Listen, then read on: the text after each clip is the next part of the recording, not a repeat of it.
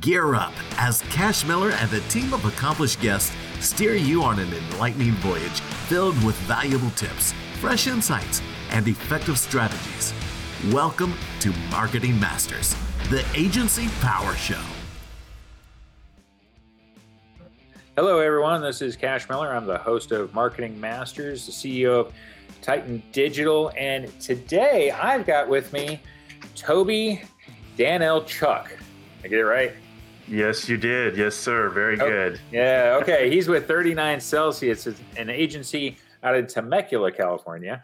And we're going to be talking about content production and how you go about scaling it and such, because, content for a long time, for the last decade plus, has been a big thing when it comes to SEO, driving traffic, online, your websites and everything, but scaling it, can be an issue because even with the advent of things like ChatGPT and AI and stuff, it's gotten harder. But hey, it's great to have you on the show, Toby. Tell us a little bit about yourself, your agency and stuff, give us some background. Yeah, absolutely. Thank you for having me. First of all, I'm excited to be on the podcast. My agency, I started in 2008. The name is a little esoteric because my career started in biochemistry. I was a biochemistry major as an undergrad. I worked for a biotech company and manufactured DNA modifying enzymes.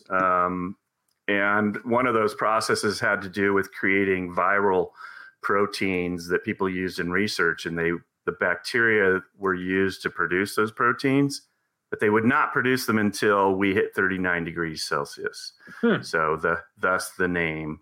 And I got into my agency because I had a retail brick and mortar store prior to that. And in 2008, we had to shut that company down because of the recession. And ironically, what's most interesting is at the time, I was really focused in the early 2000s on SEO with this company. We were selling furniture and home decor. And I was really focused on SEO. And I started ranking the site. I was this small little store in Poway, California, a suburb of San Diego.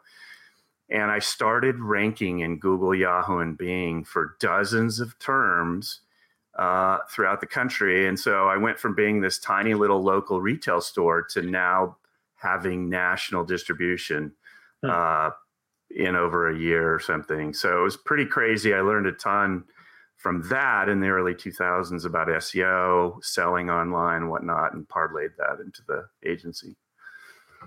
Yeah, it's interesting because for those that really don't know, when it comes to like digital marketing, you have people that have been in the field, less time, and then you have some of us that have now become sort of old hands because digital marketing really didn't come along as much of a thing until 2000, 2003, and stuff. I started in 2007, and we all have these weird histories because we ended up learning from those first pioneers in the industry, and everything we learned was online and was trial and error. You did it with a home store and stuff and furnishings and whatnot. I started an information website, that I was writing content because I'd been a business owner and, but I was in the military and I was doing it as a side thing. And but one day I said, how do I get traffic? You're trying to rank, and we pick up things and eventually we say, hey, we might be able to, make a career of this, and we find it fascinating because, we have this innate need to learn more and how do we influence things? Because that's what we're doing. SEO is about influencing Google. So the people that have been in a lot longer, I find have the most diverse backgrounds that you could possibly imagine. And we all end up in this field. Yeah, it's funny. It's funny to look back on that progression for you and for myself, but it's you take all those lessons and that's what gives you the wisdom and the insights as a consultant. Mm-hmm. Yeah, we learn by doing. Nowadays you could take you can go get a bachelor's or whatever, or probably a master's degree from, I know around here, Vanderbilt University. I'm in Tennessee. They offer a whole program. I'm like, that wasn't even imagined, 15 no. years, 16 years ago, that you would have such a program. Now they're making big bucks in the schools. I don't think they teach it right, but that's my, personal opinion.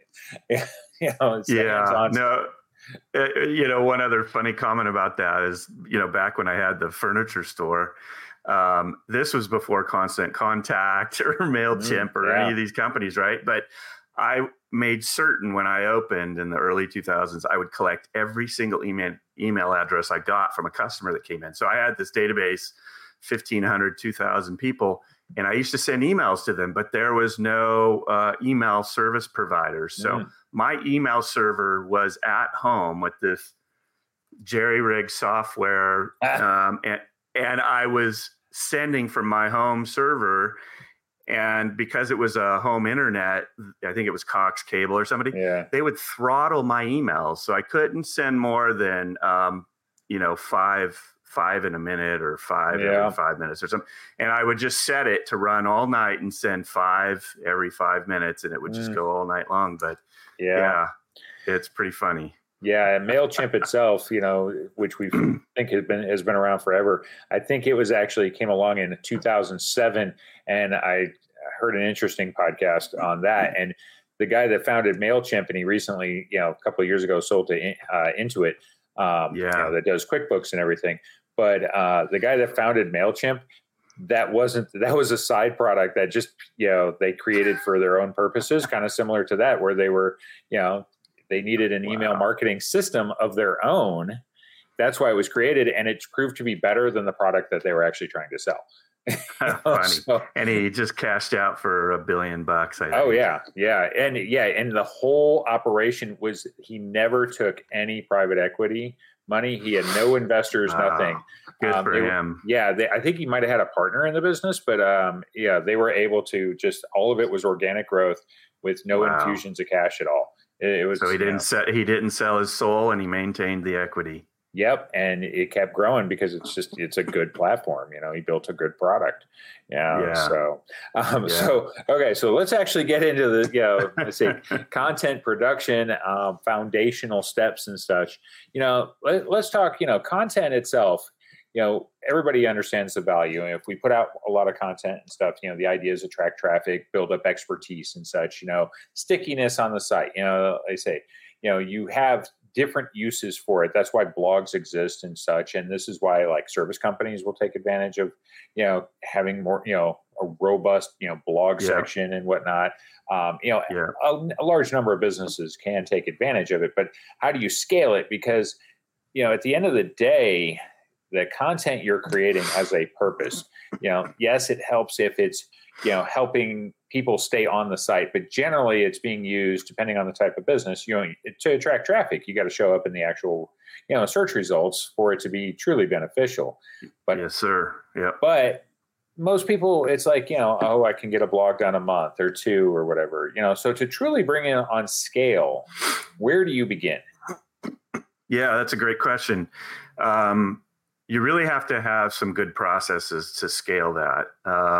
And you just need to reiterate on those processes. So standard, depending on the size of your company, you might have standard operating procedures that other people on your team can follow to develop that content.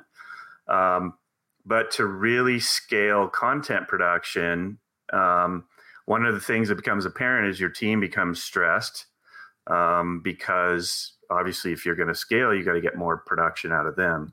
So AI tools can be hugely beneficial. Now, the key with AI and scaling with AI is you don't want to just pump out a bunch of garbage. And garbage into AI is garbage out. So you have to go in with the right purpose and the right goal of the content you want to produce. But then, now we get into prompt engineering. Making sure, and this would come out in your standing operating procedures, it would come out also in brand guides, but training your AI to write the way you want, the way your brand sounds, to develop an outline really quickly. So AI can help you scale really quickly. Now, if you don't personalize that content, because that's one of the drawbacks with AI is that it sounds like AI. And you can differentiate that content by putting in personal examples, statistics that are not fake and generated by the AI sources, infographics and whatnot. But just having those standard operating procedures, if it's for SEO, you got to have a topic keyword process of let's find out all the industries or the topics we want to go after. What are the most economically valuable topics and terms within that that have the right intent? In other words, are these queries just informational? Are they transactional? Where are they in the sales funnel? So again, and then measuring your success with that using things like Google Analytics, GA4, Google Search Console, and whatnot. The other thing too that I think people really get focused on with scaling content is it's always new content. They're always thinking about new content, but you don't have to do just new content. I've got blogs on my site that they go back to 2009 and I update those consistently. I've had one post that's ranked on the first page of Google for over 10 years. And so a lot of these pages, I just go back and I update the content to keep it relevant. So, having those processes is good for new content. And then for old content, that's an easy win if you go back and update it and make it current. I think updating content, that's an interesting, point, because, we've done the same kind of thing. I've got posts that go back, like 2011 or something like that. And some are not as relevant. Of course, they would need some significant updates to how the landscape has changed, depending on what it was written about. But some, because you might have had something, and this is kind of goes to going through your content, seeing what has been ranking. Because if you look at the traffic, that's going to tell you which ones we're hitting. You may not even know the exact keyword you were hitting on, until you hunt it down. But you can see the traffic, you can see where it's coming from. And then if you see over time, if you look at the trend and you can see the number of, visitors and stuff to that piece falling. Okay. Well, it's going to be your key, your ranking is falling. Okay. So if you bring that content up to date, maybe you lengthen it, you optimize it a little bit better and stuff, you might be able to jump the ranking back up and drive traffic, because some of content production it's not necessarily a volume game. It is a total volume, but not necessarily how much I'm putting out in the present day. If I'm going back, because you could have, you could be going at it for the last 10 years, 5 years or whatever, and have 200 pieces on there, or more. And you go through and you say, okay, and look at your historical traffic to them and see which ones have fallen. They're no longer generating the traffic, but you might find that you're just on the bottom of page one. You need to give it a boost. So it needs some rework and stuff. Yeah. Or just even to your point about the old content, just go through and find all the pages that are on page two and go optimize those to get them up on page one. Yeah. 'Cause you've already got a strong initial position. That's right. And that's the idea. And Google, like I say, it wants relevant content. It does not care. And here's the thing about this too. So in the case of chat, okay, you can take that original content, put it in and use it as a way to lengthen it. So you're keeping the tone, because the original content wasn't written necessarily by chat. This is something, or any AI, because you did it, maybe 3 years ago or something. So use it because it can pick up on what you're already writing, what you've written, and then it can extend it. Google always likes more long form content for search results anyway. And that's where blogs and things like that come in anyway, because it makes more sense, versus some sort of website service page. So lengthen it out. Yes. Yeah, that's a very good point. The content length is an interesting topic. Definitely if it's too short, it's not going to do well, obviously, because the more content you have, the more opportunities you have to rank. But an interesting case study on my site was I went after a term or a topic on my site, and I'm going to write just the most thorough, complete piece I can on this. It's going to be kick butt. And I drafted it up. It was 4,500 words. I publish it. Yeah, I publish it. It took a long time to write. I publish it, and it was dead in the water. And just page 9 or 10, 7, never did any better. And I'm like, man, what's wrong with this content? It's got everything somebody would need. And I wrote it all. This is before the chat. It was a couple of years ago. And you know what's interesting? I went back and I thought about who is the reader for this. And in this case, it was restaurant owners and managers who don't have time to read 4,500 words. Yeah. I went back and scaled this thing to a third of the length. Mm. And now I rank on page 1.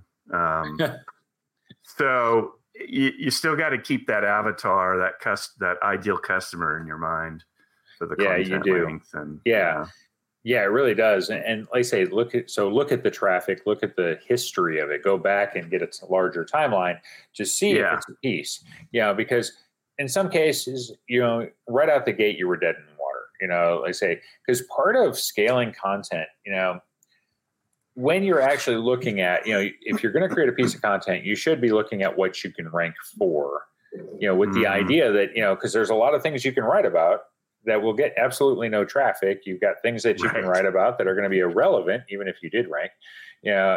But so you want to be looking at, is there things that, you can go after and stuff. But then part of it, it's kind of unfortunate, but there's a little bit of a shotgun approach to it. If you're going to scale and you're going to do more content, some of it, the idea is to see what hits on, because you're not going to hit on every piece.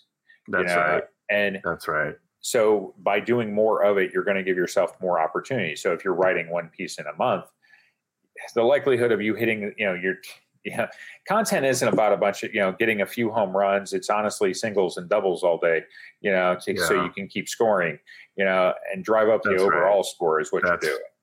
Yeah, that's right.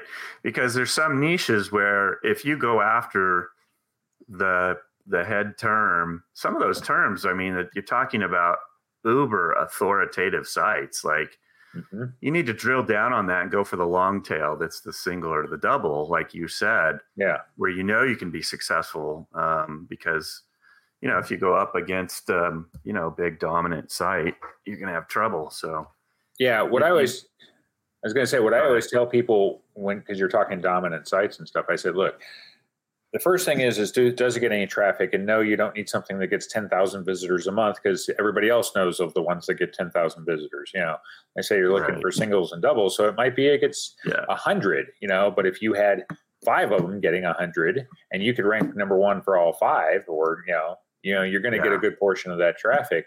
And then you need to look at the other side of it. And what are you going against? Are they really authoritative?